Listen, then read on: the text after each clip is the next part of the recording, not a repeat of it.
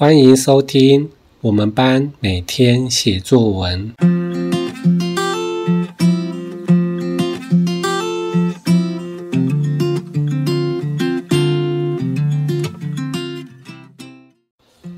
大家好，欢迎收听我们班每天写作文的节目。我是桃园观音国小的东红老师。上一集，我讲了每天写作文的第一个好处，大幅提升写作能力与速度。老实说，对我而言，这只是每天写作的副产品。真正好康的是接下来几集的节目，请大家一定要耐心地听下去。每一集几分钟的时间，或许真的对你一生都有帮助。若真是如此，那就太值得啦。我先说一下，我所谓每天写作文，其实和每天写日记是同样的意思，只是因为我们班在学校写，每天的字数接近一篇作文的量，通常也有规定的题目，所以我会说那是每天写作文。还有另外一件。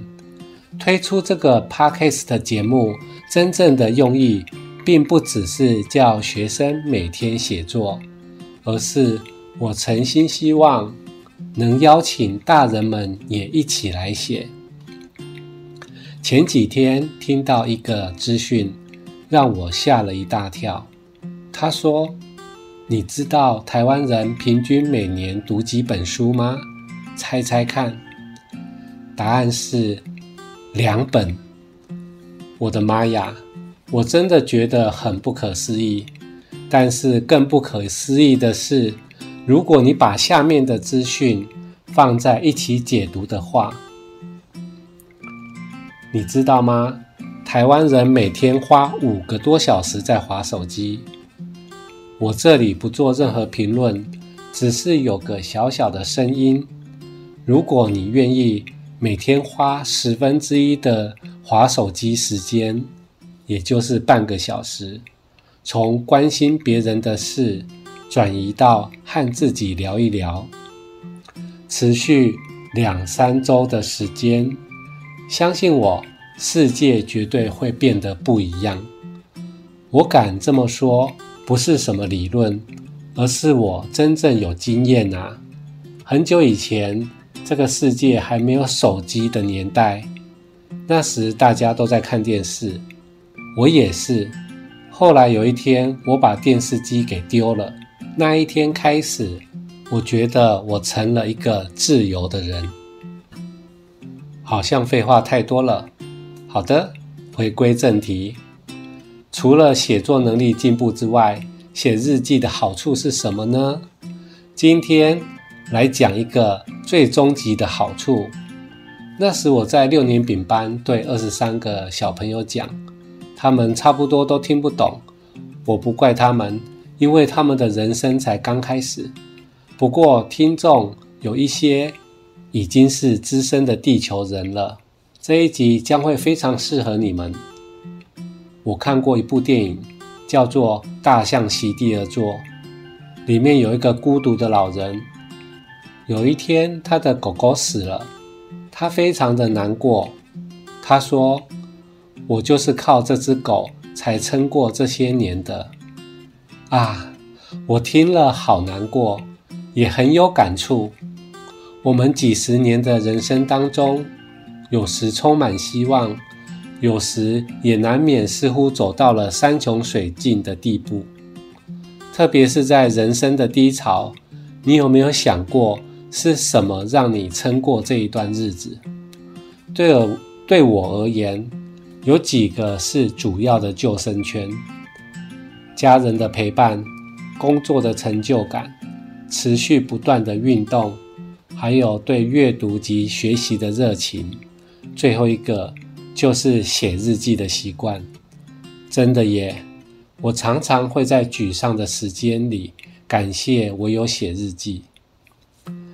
根据研究，写日记对于每个人，尤其是男生，有很大的疗愈效果。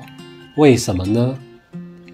有一个例子是这样的，你猜猜看，纳粹集中营里面的幸存者和越南战争那些历劫归来的士兵，他们都曾受过很大的心理创伤。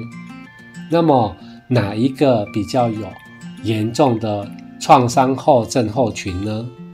简单的讲，就是哪一个比较难走出阴影？我那时候是猜纳粹集中营，因为那真的是很恐怖的地方。可是答案却是越战回来的士兵出现了心理问题。为什么？因为集中营的幸存者常常都会在公开的场合诉说自己的经历，跟亲人说，跟朋友说，跟大众说。而越战士兵回到故乡后，却关在家里，什么也没讲，只在脑中一次次重复这可怕的情节。心理学家的结论是，把不幸的事情说出来，内心的压力会减少，慢慢的把这段悲剧整理成不再那样刺痛的包裹，然后安安稳稳的放在内心的一个角落。写日记也是这么回事，它也可以释放压力，它的威力更大。因为它能透过书写这个工具，像精准的外科手术刀一样，逐一的去分析、去理解、去原谅，最后终究能够将心中各种大大小小的毒素分解成一个个无害的小东西，然后被接纳成身体的一部分。好的。那为什么男生在里面会获得更大的好处呢？聪明的你或许猜到了，对，就是女生有比较多的朋友可以聊天，她们也很愿意聊天。例如我太太好了，我真佩服她的一项超能力，她可以同一件事讲五次，还一点都不厌烦。每次都好像人生的第一次一样，当然是讲给不同的人听，而且说到底那件事也没多重要。可是我呢，就算遭遇多大的痛苦，我也只会说出短短几个结论式的句子，而且绝不重复。如果不是写日记，我必定少了一个知心的朋友。很多关卡恐怕是走不过去的，所以最后今天的总结可以这么说：养成每天写日记的习惯，它会让你的人生永远都有出口，它永远会在心中的一个角落安安静静的为你加油。真希望大家在这一集有所收获。每天写作文还有很多的好处，我们下一集再说了。接下来有几篇学生的作文分享，因为他们都毕业了，我只好请我的太太帮忙念。反正她同一件事情可以说五遍，帮我念个作文应该也是没问题的。对了，她的名字不叫我的太太，她是兴国国小的苏琴老师。谢谢大家耐心的聆听。神啊，请救救我们最喜欢的东红老师。作者阿伦。昨天发生了一个大难临头的事，东红老师又肾结石了。我星期六晚上去中立福安宫，一定要请五府千岁观音菩萨济公来帮老师化解肾结石的事。老师，你不用这么担心这件事哦，一定会有办法化解的。东红老师，加油！老师平常对我们真的是很好，老师付出很多很多的时间，有时老师会利用时间做很多的活动，老师处理事情也很公平公正。如果利用到下课时间，老师就会补我们，绝对不会赖皮不补。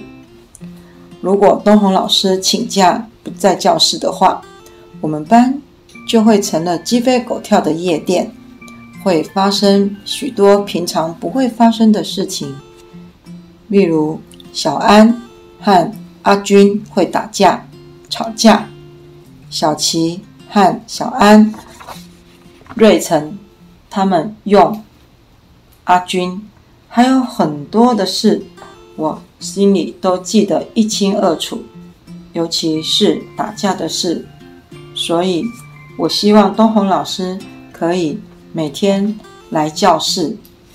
神啊，求求你一定要救救我们心爱的东红老师哦！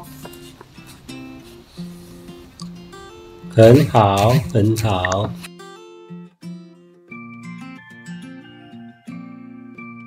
我们班每天写作文，作者小轩轩。我觉得我每天写作文，让我的心情变得很平静，因为可以把想说的话写在作文上。写作文也可以提高专注力，让脑袋想清楚一整天都在做什么。有时候我写作文写到手都停不下来。因为整个人都沉浸在作文中，但是有些人写不出来，因为他不够专心，没有把专注力放在写作上，脑袋肯定是在放空。我不觉得写作文有坏处，一点也不累，反而会继想继续写下去，不想被打断。灵感一来时，只需要二十分钟就能写完，也因为每天写，我的写作能力也增加了不少。以前的我都要写两节课，而现在只要短短的二十分钟就能够完成一篇作文。这都要感谢东红老师，是他让我们班每天写作的。如果没有东红老师的要求，我的作文应该和三四年级一样，得要用两节课的时间才有可能写完。